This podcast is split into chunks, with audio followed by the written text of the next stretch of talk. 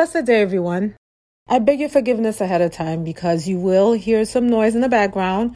There are trucks that are going back and forth. They look like they're picking up leaves.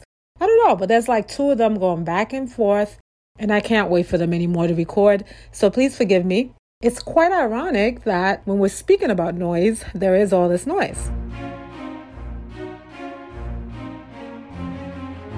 Welcome to Life's My Thing. My name is Cynthia Burley.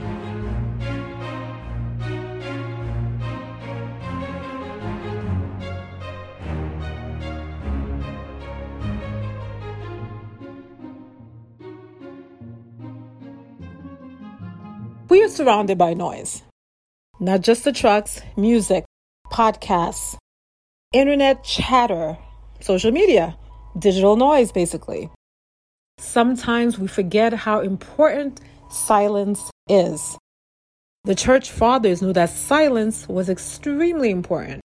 In fact, some of them left society to go live in the desert. Of course, we are not all called to be hermits. However, there are ways that we can reduce the noise in our environment.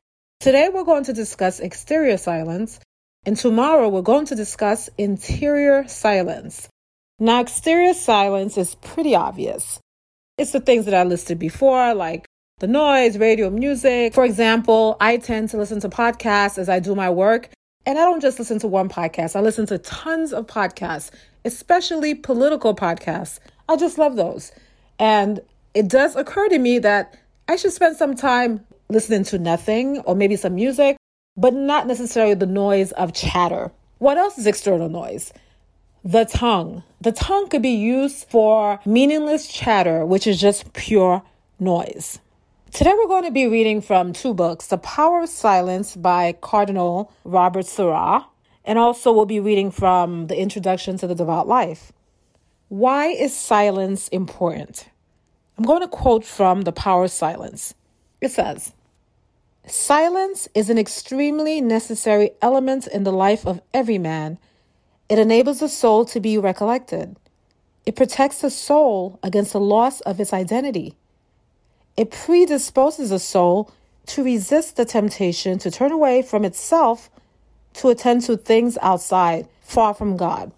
I found the part about the loss of identity interesting. How can you really get to know yourself if all you're listening to is noise, whether it's noise from people, programs, how do you have time to think about yourself, to think about what you need to improve, to think about your place in the world, to think about your relationship with God? You don't have time to do that if you're constantly either listening to noise or producing noise. During this Advent, I'm going to try to do this, and maybe you guys will join me. I'm going to try to cut out all the meaningless chatter if I want to say something, it has to be something that's important. It has to be something that makes sense. I'm not just going to talk just for the sake of talking. Sometimes we talk a lot because we feel uncomfortable with ourselves or we're not comfortable with silence. Now, this is not to say that we shouldn't have holy friends and that we shouldn't engage in conversation or talk to our spouses. In fact, in an introduction to the devout life by St. Francis de Sales, he addresses this in a chapter called of conversation and solitude. It says, There are some unprofitable conversations held merely to recreate and divert us from our serious occupations, to which we must not be too addicted, although we may allow them to occupy the leisure destined for recreation. Other conversations have civility for their object, as in the case of mutual visits and certain assemblies made to do honor to our neighbor. With respect to these, as we ought not to be superstitious in the practice of them, so neither must we be uncivil in contemning them, but modestly comply with our duty in their regard, so that we may equally avoid both ill breeding and levity.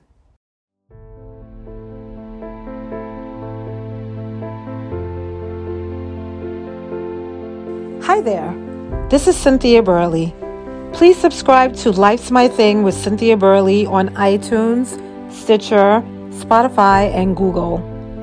If you listen to this on iTunes and you love this podcast, we would be so ecstatic if you would leave us a five star review. Leaving us five star reviews help us to reach more people. Thank you so much, and God bless. It also says, It remains for us to speak of the profitable conversation of devout and virtuous persons. To converse frequently with such persons will be to you of the utmost benefit. As the vine that is planted amongst olive trees produces oily grapes, which have the taste of olives, so the soul, which is often in the company of virtuous people, cannot but partake of their qualities. As drones cannot make money without the assistance of the bees, so it is a great advantage to us in the exercise of devotion to converse with those that are devout. End quote.